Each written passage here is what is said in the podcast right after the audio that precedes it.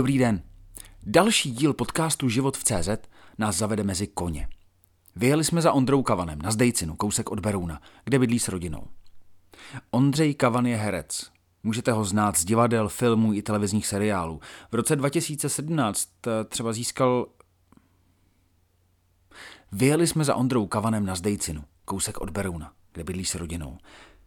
Ondra Kavan je herec, kterého můžete znát z divadel, filmů i televizních seriálů. V roce 2017 získal nominaci na cenu Thálie za roli Hitlera v představení Už je tady zas. V divadle na Jezerce ho aktuálně můžete vidět v Naprostých cizincích, divadelní hře podle stejnojmenného filmu. Ondřej má velmi zajímavý vhled do jara roku 2020. Na začátku karantény se totiž vydal s kameramanem na cestu po Česku, aby pro film o covidu zdokumentoval, jak se situace dotkla lidí tady. Reflexe téhle cesty je silná a stojí za poslech. Mluvili jsme o strachu, jeho zdroji, nadšení i pomoci. A pak jsme se tematicky vrátili k Berounu, kde se Ondra během karantény začal intenzivně věnovat práci na jejich rodinném ranči. I když se náš rozhovor místy nesl v temném duchu a některé momenty jsou lehce beznadějné, končíme pozitivně, protože život v CZ má smysl a i krizové situace můžou přinést světlo a inspiraci. Kromě tohoto rozhovoru můžete Ondřeje Kavana potkat v pražských divadlech, na Jojo Ranči na Zdejcině, anebo třeba na Instagramu. Hezký den.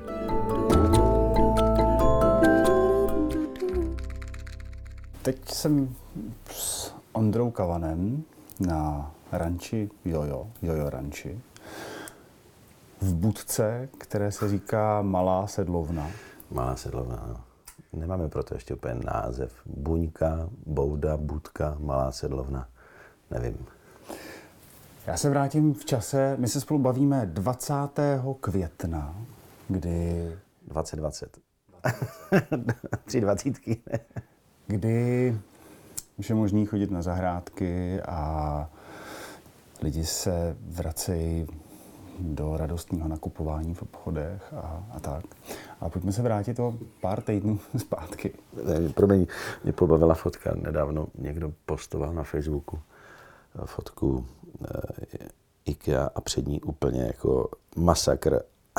a koment tam byl, jsem si nikdy nepomyslel, že během těch 6-7 týdnů lidem doma dojde veškerý nábytek.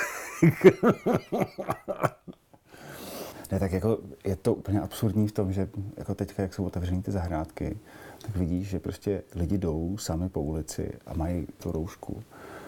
Pak přijdou do té zahrádky mezi těch dalších jako 20 lidí. A tam si sundají. sundaj, že? Tuhle absurditu jsem zažil včera, když jsem měl nějak eh, do, do, města, tak jsem taky viděl. V Berouně jsem byl dole. A taky jsem říkal, tady chodí ty lidi s těma rouškama a vedle, jenom přes ten malý 50 cm plůtek sedí ty lidi bez těch roušek, kouřejí, jedí, povídají si. Říkal, to je tak absurdní svět, tyhle, jako. No ale zase, když se vrátíme v čase, to, co jsi říkal, tak uh, pár týdnů, šest týdnů na tomu jako na, naspět, to bylo všichni jako, moje rouška chrání tebe, tvoje rouška chrání mě, nosíme roušky. Jo. Ty ale tak já sám jsem byl iniciátor toho, když eh, vznikla ta lehká panika, že prostě se všechno zavře a tak dále. Tak a my jsme měli ještě nějaké informace, protože máme známí lidi jako na takových postech, že eh, prostě máme nějaké jako informace, nebo se k nám dostaly nějaké informace, které na veřejnost třeba se dostanou až za nějakou delší dobu, nebo se třeba i nedostanou. No a tak eh, Josefina chytla lehkou paniku a začala rychle ještě nakoupit tohle, tohle, tamto, aby měla. A já jsem říkal, ber si roušku, protože četl jsem, jak eh, se to dělo v té Ázii a že jim jako roušky zpočátku jako pomohly, že pomáhají vlastně, kde to bylo, na Filipínách? Ne, ne, v Sing... Mm, Hongkong. Hongkongu, tam, Hongkongu tam někde. A to. No nic, ale tak, že tam s tím mají zkušenosti už že s tím mají zkušenosti a že ty roušky jim pomáhají, ale oni to mají preventivně jako pořád. Jednak i kvůli smogu a jednak kvůli prevenci, když má člověk chřipku, tak jde pracovat, ale s rouškou na ksichtě, aby nenakazil vlastně ostatní. A že tohle je taky takový nějaký kapenkový virus částečně, že se šíří takhle, tak všichni hadr na ksicht, všichni to podporovali. Jo, a teď už nás to otravuje, protože i nějaký výzkumy vedou k tomu, že vlastně dlouhodobé nošení té roušky tě zbavuje nějakým způsobem e, nějaký obrany schopnosti přirozenější a decháš si to zpátky jako všecko. Jasně, nenakazíš asi nikoho dalšího, ale můžeš sobě zhoršit nějaký jakoby, stav. Takže ta absurdita toho jako nosit, nenosit, když je asi nějaká epidemie, jestli tady fakt jako byla, nevím, nevím, ale ty počty jsou všelijaký různý, když čteš jako i zahraniční fóra někdy, když na to najdu si čas, tak uh, tam zjišťuješ, že že to může být ještě všechno maličko jakoby jinak, že to není tak hrozný, že počet těch uh, úmrtí a tak taky není tak vlastně strašný v poměru k jiným chorobám, jiným věcem. Ovšem tohle se šíří jakoby rychleji samozřejmě, ale kde je pravda, ale já myslím, že to nikdy nedozvíme. Já myslím, že to je taky jako vlastně jeden z těch nejnepříjemnějších faktorů, který tohle to přineslo, a to je ta nejistota. Že? Protože kdyby někdo přišel na začátku a řekl, prostě dostane to tolik a tolik lidí a to takový procento z nich jako umře, jako to víme u chřipky, jako to víme u mnoha jiných prostě nemocí, tak by vlastně lidi věděli, na čem jsou. A tady vlastně do dneška prostě nevíme, jako nevíme, jestli ty roušky makají, nemakají, fungují, nefungují, nevíme. Ale já se chci vrátit jako na začátek. To, čemu tady říkáme karanténa, ona to vlastně karanténa nebyla, ale bylo to nějaké omezení pohybu, vycházení a tak dále. Tak eh, kde ti to zastihlo a jaká byla vlastně tvoje první reakce, tvoje vlastně první dny v té karanténě? Zastihlo ráno jsem nějak šel u snídaně jsem si otevřel uh, Facebook a tam někdo psal, kamarádi, tak jsme Ondra Volejník, kolega, tak jsme v háji. A já, počkej, jak jako v háji? A to byl odkaz na nějaký článek, na nějakou tiskovou zprávu, že se zavírají všechny eh, divadla s kapacitou nad 100 lidí. Tak říkám, aha, aha, počkej, jo, takže nebudeme hrát. A vlastně druhý den jsem měl mít první reprízu premiéry, která byla 5. března v divadle na Jezerce. Krásné věci. Naprostí cizinci. Perfetti sconosciuti. Nádherný italský film. Velmi oceněný. Tak jsme udělali adaptaci na divadelní prkna. Takže mě to zastihlo takhle. A stále ještě byla naděje, protože hraju, protože jsem na volné noze, tak hraju ve více divadlech. A byla ještě viděna toho, že v Řeznický, kde je kapacita 80 lidí, že hrát budeme.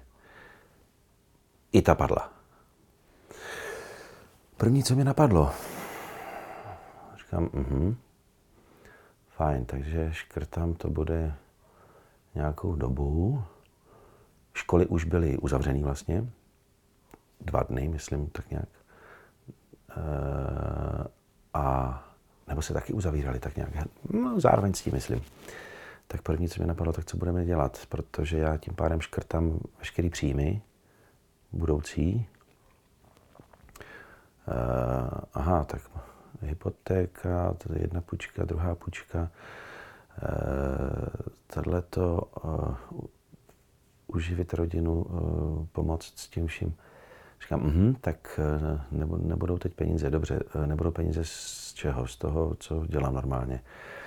Hmm, co budu dělat? Nevím.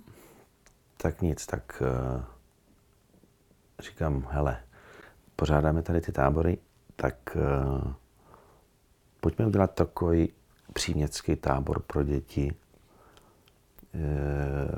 že si sem prostě vezmeme, já nevím, počet třeba 8 dětí max, aby jsme byli do počtu deseti vlastně.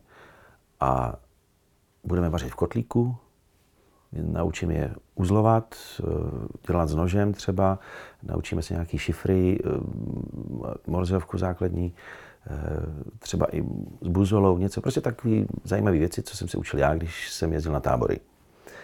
tak zkusím to zužitkovat. A Fína říká, jo, to je dobrý nápad, tak jsme vyhlásili tábor příměstský a řekli, jako jo, přihlásili se lidi, začali se zpřísňovat ty věci. A říkáme, ty jo, jak to bude? No nic, jsme tady venku na čerstvém vzduchu, e, tak to bude asi snad jako v pohodě. Tak rodiče začali jezdit, ale pak v půlce nebo po dvou dnech toho tábora došlo u závěru úplně všeho nějakým způsobem, takže jsem říkal, OK, fajn, tak uh, nic, tak jsme se s nimi domluvili, že ti, co to zaplatili už vlastně dopředu, uh, tak že jim to vynahradíme potom, že za to dostanou kurzy jezdectví třeba, hmm. nebo že pro ně uděláme nějaký speciální, nějaký jako jiný dvou, třídenní, prostě takový příměstský tábor a že tam s nimi uděláme nějaké věci. Takže takhle mě to zastihlo, takhle jsem začal uvažovat. To je vlastně hrozně zajímavý, protože první reakce tvoje teda byla aktivní. No. Co dělat? No jasně. No. A co, tak první, první, byl, první nápad byl ten příměstský tábor. Mm-hmm. A když ten se teda rozpad, co bylo dál? Co bylo dál? Přemýšlel jsem, co bude dál, jakým způsobem tady ty tábory třeba mm, vlastně uděláme. Eh, do toho eh, Josefinka přišla s tím, že teda tak pojďme, uděláme tady na ranči nějaké věci, eh, přebudujeme, zbudujeme, opravíme, co je potřeba, tak jsem říkal OK, ale furt jsem u toho přemýšlel v pozadí, dobře, tady jako makám normálně. Vstoupím, Josefinka je žena. Josefinka je přítelkyně. E, nežena, protože jsme měli nesvatbu. Protože ona je nesvatbová. měli jsme takový obřad lásky. Já tady normálně pracuji na tom ranči ve svém volném čase. Pomáhám, zkrášluju, opravuju. Nicméně teď přišli vlastně, nebo přišla možnost tady opravdu přebudovat nějaké věci do funkčních záležitostí, aby to fakt bylo pro ty lidi ještě pohodlnější. I tak jsou tady wow z toho výhledu tady, z, z toho prostředí, jo, že jsi tady na jízdárně eh, venkovní pískový a čumíš prostě do, do údolí jako jo, a jezdíš si na koní. No, tak... krásný, je fakt krásný. Takže to má jistou přidanou hodnotu, ale chtěli jsme to ještě nějak jinak zkrášlit. To jo, takže takovouhle práci jsem o, o tu nouze nebyla a není. Ale přinese nám to jako do rodinného rozpočtu peníze, až to zbudujeme a až ty lidi sem natáhneme nový. Jasný. Jenomže potřebujeme nějakým způsobem žít eh, teď v období to, toho mýho vlastně nepříjmu z divadel a z natáčení. Takže jsem přemýšlel dál. Naskytla se příležitost, zavolal mi fotograf, producent, režisér Adolf Zika, že připravuje eh, hrozně narychlo takový celovečerní dokumentární film, film COVID-19. A chtěl po mně, abych se účastnil toho natáčení, abych objel naší republiku s kameramanem v karavanu a zkusil se lidí zeptat, jak se jim teď žije, co jim ten covid vzal a co jim vlastně dal. Takže jsem během pěti dnů objel naši republiku v karavanu. To, ale to je na celou kapitolu, to nebudu rozebírat zbytečně, navíc film eh, není ještě hotový, takže o tom jako nemůžu nic víc moc říct. Spíš jenom nějakou zkušenost, ale to by bylo na dlouho. No, to, si pojďme, to si pojďme klidně říct, jestli třeba můžeme z toho vytáhnout z těch pěti dnů momenty, které tě pozitivně nejvíc překvapily. Těch momentů pár bylo. Když člověk přijede do lidu prázdného města, a potká se tam s někým, kdo začal vést třeba designový obchod s nábytkem. Krásný, vymazlený, dva měsíce otevřeno. A stopka. Spoustu lidí na tom závislých a tak. A ten ředitel vlastně toho designového obchodu tak nelenil, to mladý vynalezavý kluk, nelenil a řekl si, hele, tak eh, pojďme nějak jinak, pojďme tady zkusit ušít nějakou roušku třeba. No a to bylo neuvěřitelné, s jakou energií ten člověk mluvil na tu kameru. To, to mu svítily oči úplně, úplně do dálky. Přebudovali kompletně ten krám, prostě dali stranou si věci, některý nábytek využili a udělali si jednotlivá oddělení.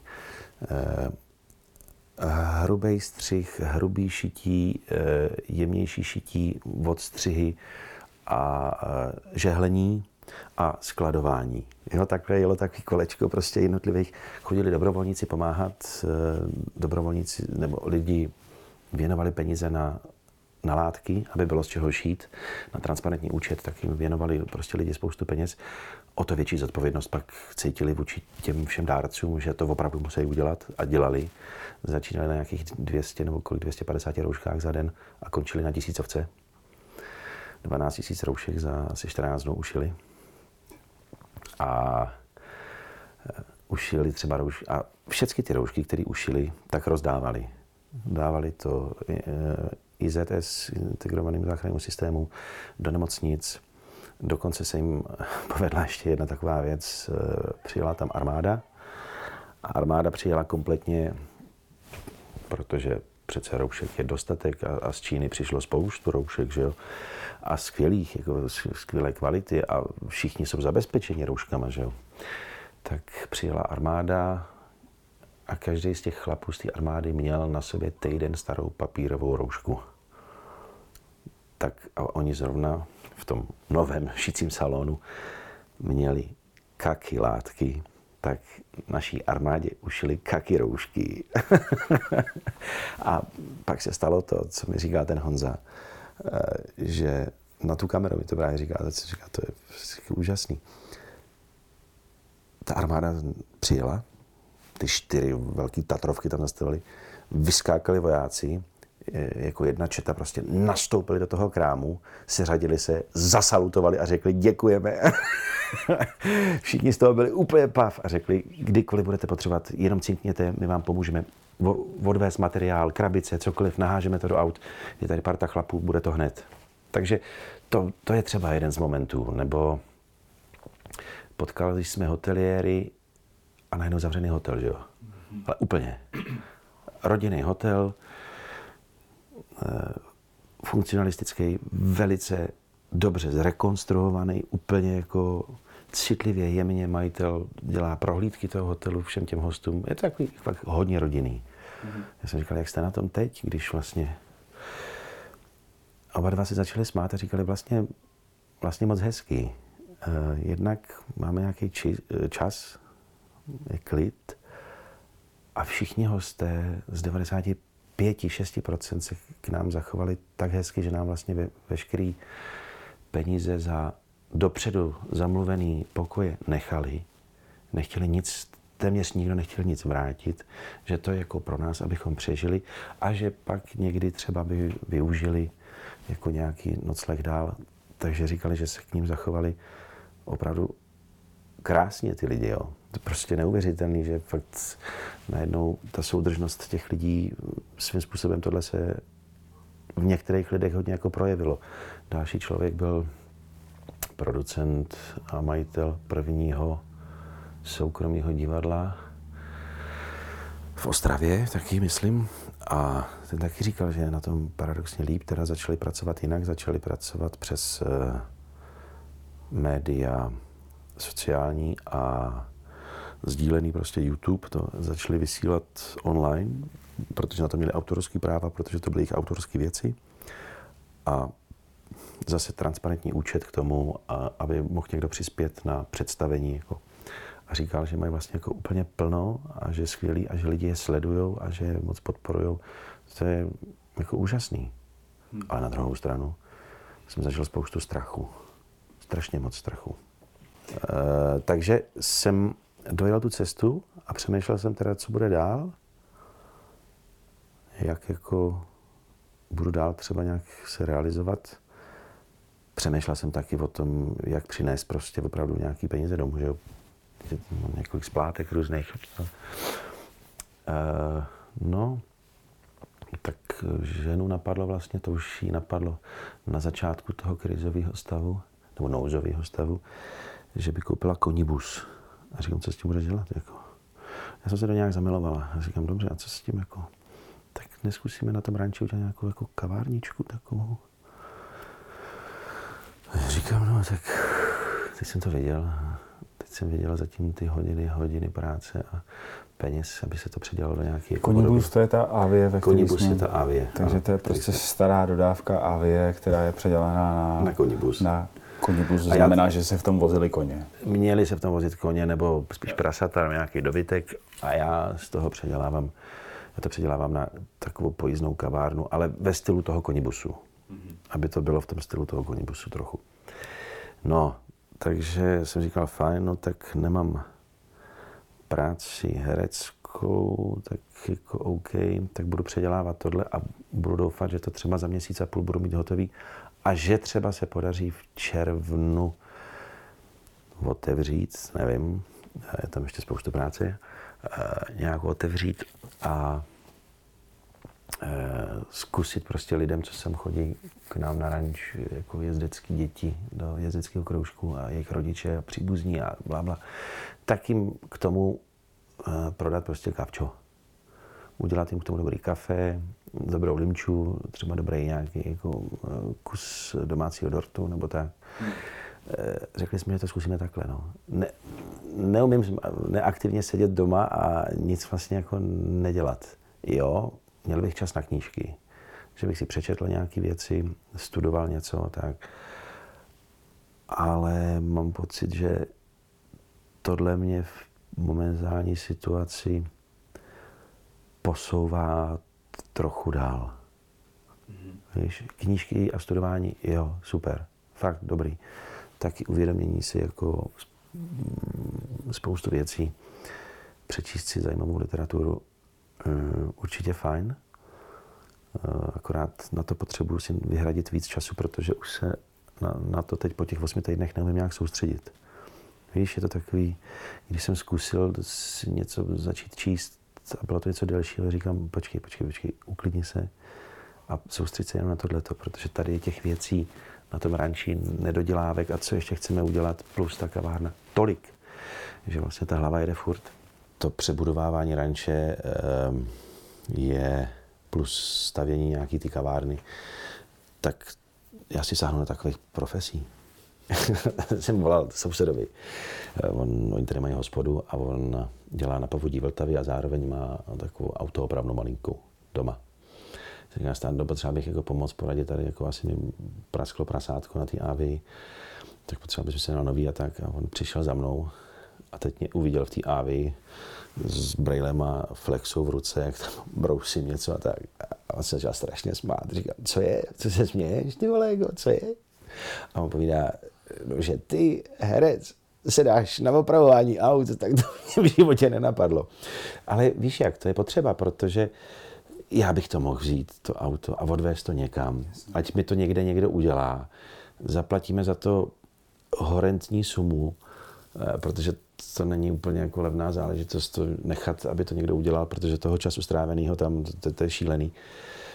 Měl by to asi rychleji mm, ten člověk, jo, že už bych to třeba teď otvíral tak, ale tohle mám pocit, že fakt člověka posouvá ještě někam dál.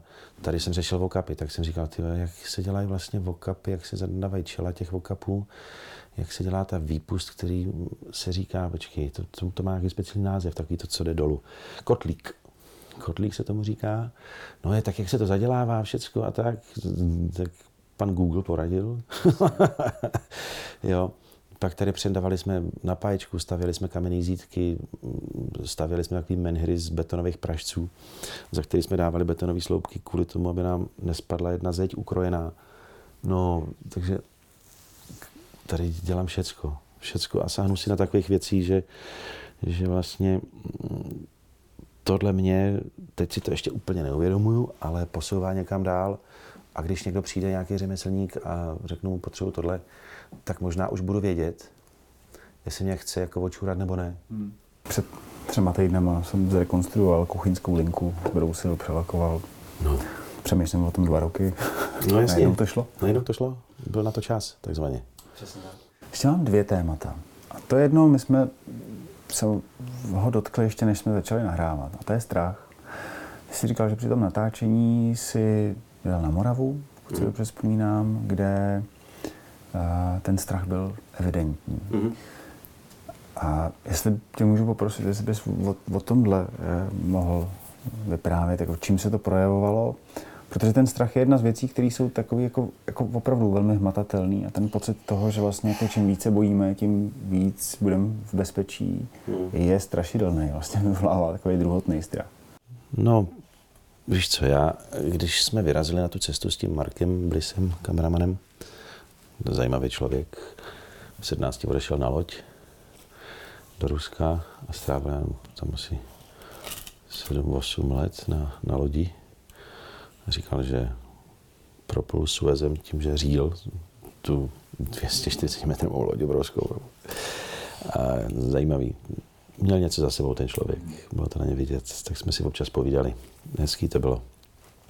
A shodli jsme se na tom, že překročili jsme, my jsme jeli z Prahy na jich Čech, pak jako Plzeňsko a pak jsme to vzali uh, směr Morava, takže přes Jihlavu, přes Vysočinu.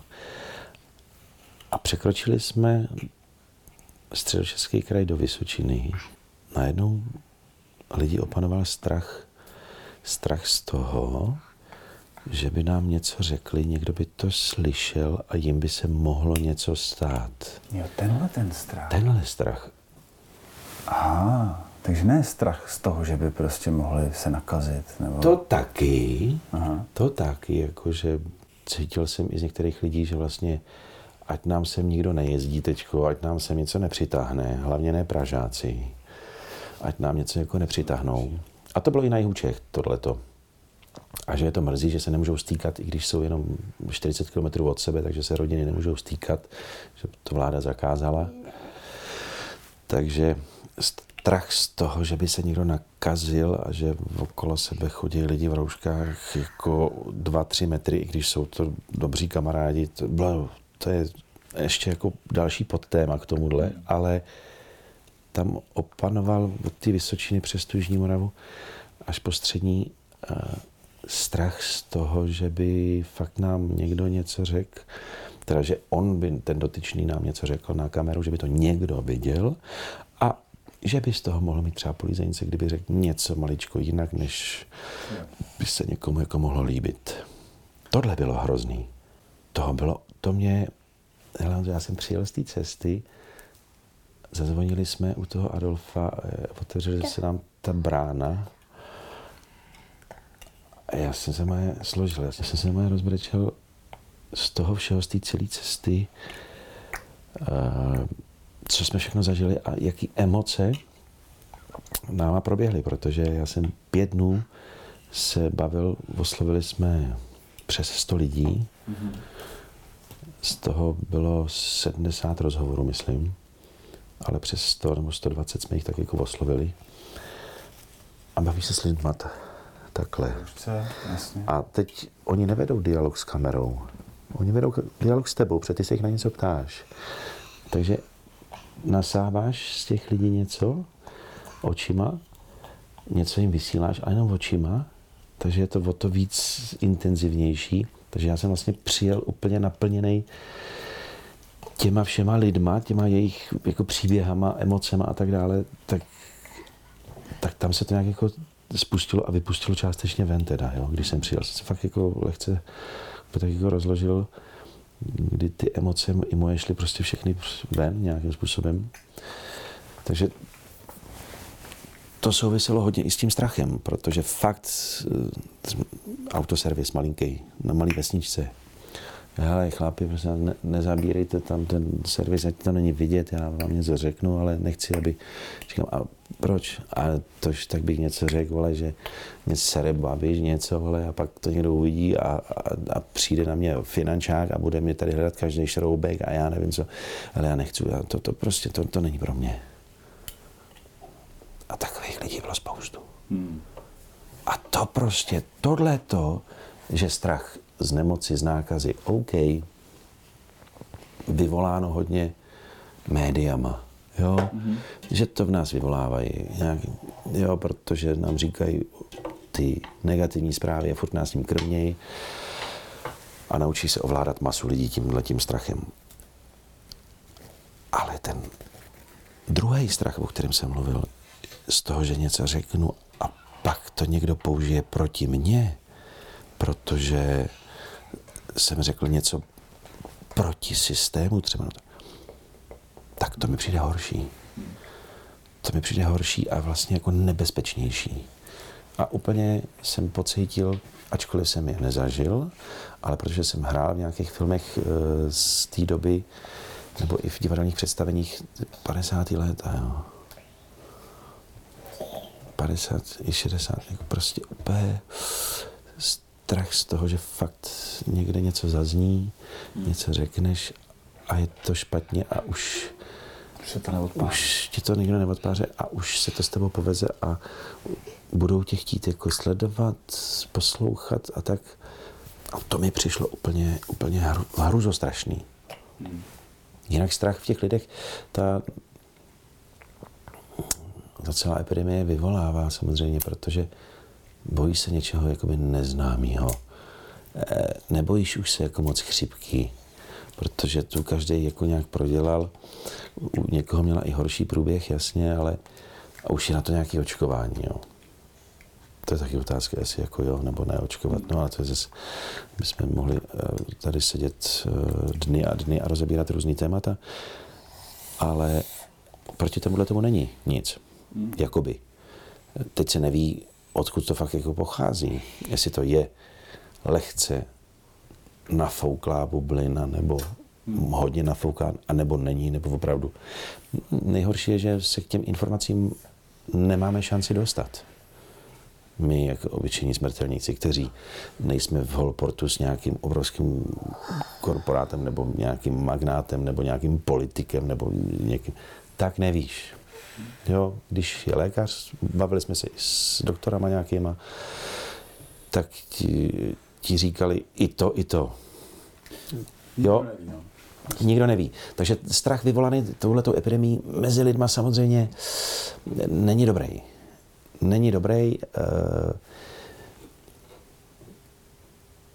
my jsme potom ale líp ovladatelný. Hmm. Samozřejmě, logicky. Jo? A to, co se děje teď určitě pod rouškou toho koronaviru a všeho eh, ve vládních kruzích a mezi těma lidma tam k tomu se taky my nedostaneme, nebo to vyplave na povrch až třeba za půl roku, nebo tak. A my zjistíme, aha, jo, takže hele, z celé té cesty, když se k tomu ještě vrátím, je to k tomuhle tomu tématu, abych jako neodbočoval, k tomu všemu jenom takový uzavření toho všeho. Kdybychom se nehnali všichni jenom za nějakým mamonem majetku a peněz a toho všeho, ale víc naslouchali sobě, víc naslouchali i druhým a přírodě, tak si myslím, že by to neslo daleko lepší výsledky. To znamená, když se chováme neférově k přírodě, ke všem ostatním a tak, tak máme pocit, že nabýváme, ale já myslím, že ve výsledku ztrácíme. Ztrácíme tu vnitřní, tu vnitřní hodnotu, mm-hmm. to srdce. A to, proč jsme jako vlastně byli nějakým způsobem stvořeni a proč jsme tady na tom světě.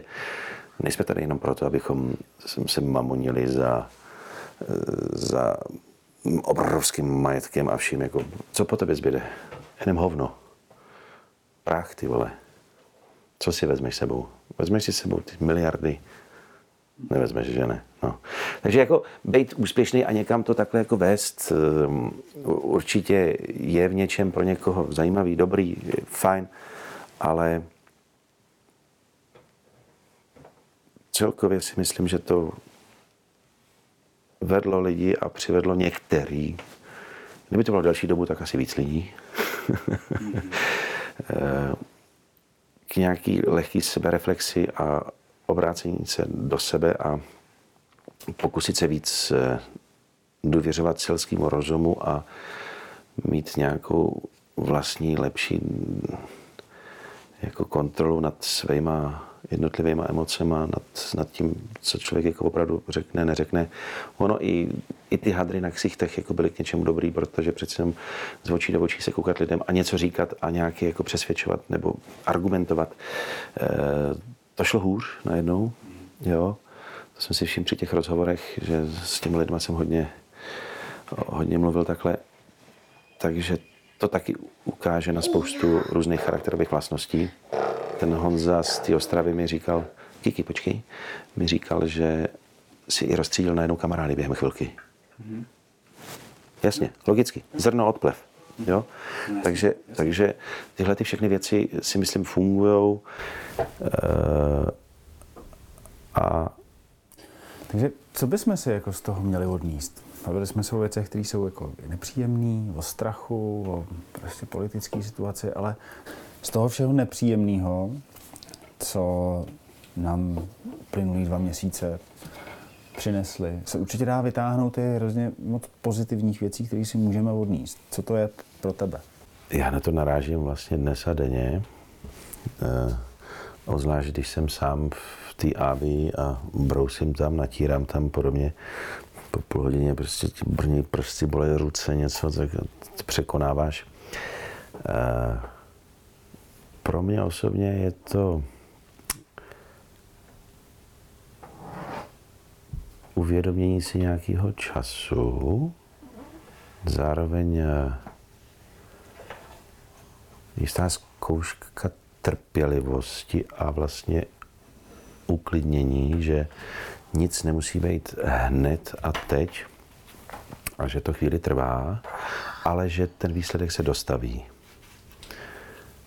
Sklidnění. Sklidnění uvědomění si sebe sama, uvědomění si i vlastně víc té rodiny a pokusit se nějak víc spolehnout opravdu na zdravý selský rozum a na, na nějaké zkušenosti.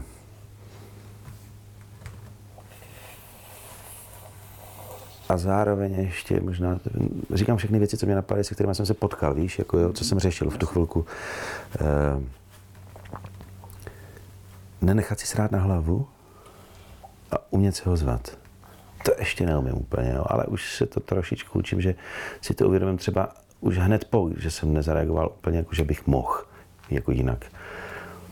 E, dřív mi to došlo až poté, když mě na to někdo upozornil třeba, že hele, a proč si ho teda neposlal jako do háje toho člověka nebo cokoliv. A když mě to bylo takový, ne, proč? O co jde? Tak už se v životě třeba neuvidíme, navíc za tu službu třeba platíš, tak jako co? Tak jako jenom si nechat prostě jako fakt takzvaně srá na hlavu, jak se říká. Um, to jsou věci, na které narážím nejvíc na tu trpělivost, no, když prostě začneš natírat a teď to neodsejpá, že jo. A teď vidíš, kolik toho ještě před tebou a co všechno. Ale včera už to bylo lepší. Jakmile bouráš ty věci a odmontováváš tohle, tak je tak jako, je to destrukce. Tak mě to furt ovlivňovalo, tak že hm. ale jakmile začneš už jako budovat, jo, zpátky natírat a mazlit už jako lehce, tak je to najednou příjemnější a rychlejší a včera jsem si pustil zas, tam jako, tam jsem tam a super. No, tak tohle je asi to pozitivno, co mi to dalo. Že i s těma klukama, když jsme se šli ráno, jsme šli prostě odvést toho jednoho do školky a jdeš prostě do lesa, no. Já jsem dlouho nebyl v lese třeba jo, tak jsem rád, že jsem dneska šel a byli jsme prostě, já nevím, půl hodiny v lese, prošli jsme se, super, paráda, jo.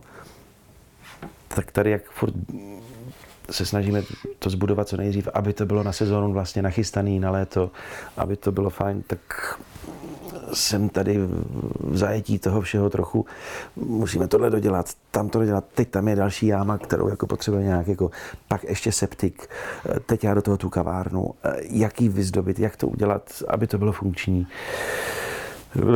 Šilných věcí, do toho prostě zanedbávám nějaké věci kancelářský, jo, a do toho už se naštěstí zase rozjíždí natáčení.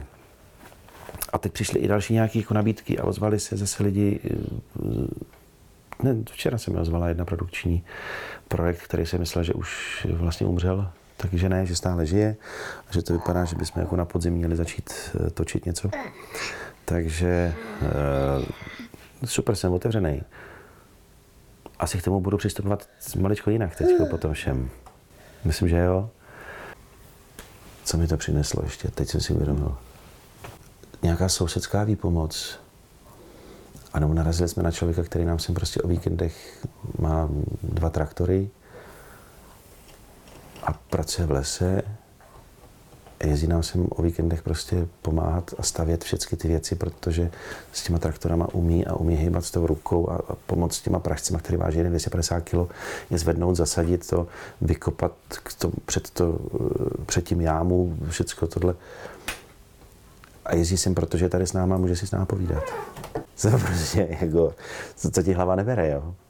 Dostane od nás v oběd, pití, nic nechce vymýšlíme už pro něj jako a pro ty holky jezdecký, co nám, to jsou dvě starší holčiny jezdecký, co nám sem chodí taky pomáhat, eh, tak tím dáváme nějakou, nějaký všimný samozřejmě, aby z toho taky něco měli. Ale chystáme pro ně, pro všechny nějaký víkend někde, kde prostě se o ně postaráme. Jídlo, pití, eh, nějaký vejlet, něco prostě, aby nemuseli nic dělat, aby si to jenom užili, tak jako pro ně chceme něco takového nachystat jako odměnu. No tak s tím jsem se potkal. Tahle ta pomoc takovýchhle lidí, nebo soused tady jeden, tak taky mě prostě pomáhá, nebo přijde, protože je doma třeba sám, že žena s dětma jsou pryč a on přijde a vezme do ruky krumpáč a kope s náma. Jo, to je prostě, to jsou krásné věci, které jako málo, málo kde asi, no, málo kdo zažije možná. Já jsem to zažíval, když jsem byl malý kluk, nebo i když jsem byl na damu, tak taky někdo potřeboval pomoct přestěhovat něco, tak já jsem automaticky šel, věděl jsem, jak to chytnout, kde, co, jak. A šli jsme. Já jsem byl v tomhle vychován, akorát jsem to dlouho nezažil. Hodně dlouho. A teď se mi to možná jako vyvrací trošku, což jsem moc rád a děkuju za to, že, že i někdo takhle funguje. To je hezký. To je hezký. Myslím, že to tady asi můžeme uzavřít. Ondro, díky asi moc. jo, asi jo. no, by se dalo o těch dalo, dalo, ještě jako hodiny. Dalo, to je jako, hele, tam je důležité, aby lidi přijeli na Jojo Ranch, bude tady Jojo Kava, přijela máma, výborně. Super. Jo, jo, a přijela máma. Jojo Kava, protože to je Jojo Ranch, to má jako Josefína, Josefína Ranch, jo, jo, ranch a dětský takový a ve znaku máme koně, který ho namaloval děda, to je nesvatba. Mm-hmm.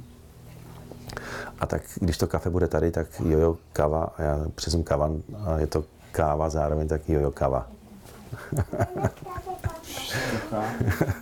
tady v Berouně na Zdejcině, no, tak aby lidi si sem našli cestu. Každopádně se určitě vrátíme na kafe. No, jo, jo. Ale já to pak dám všem vědět, že máme otevřeno. tak ještě jednou díky moc. Jo, jo, jo, taky. Krásný den tady.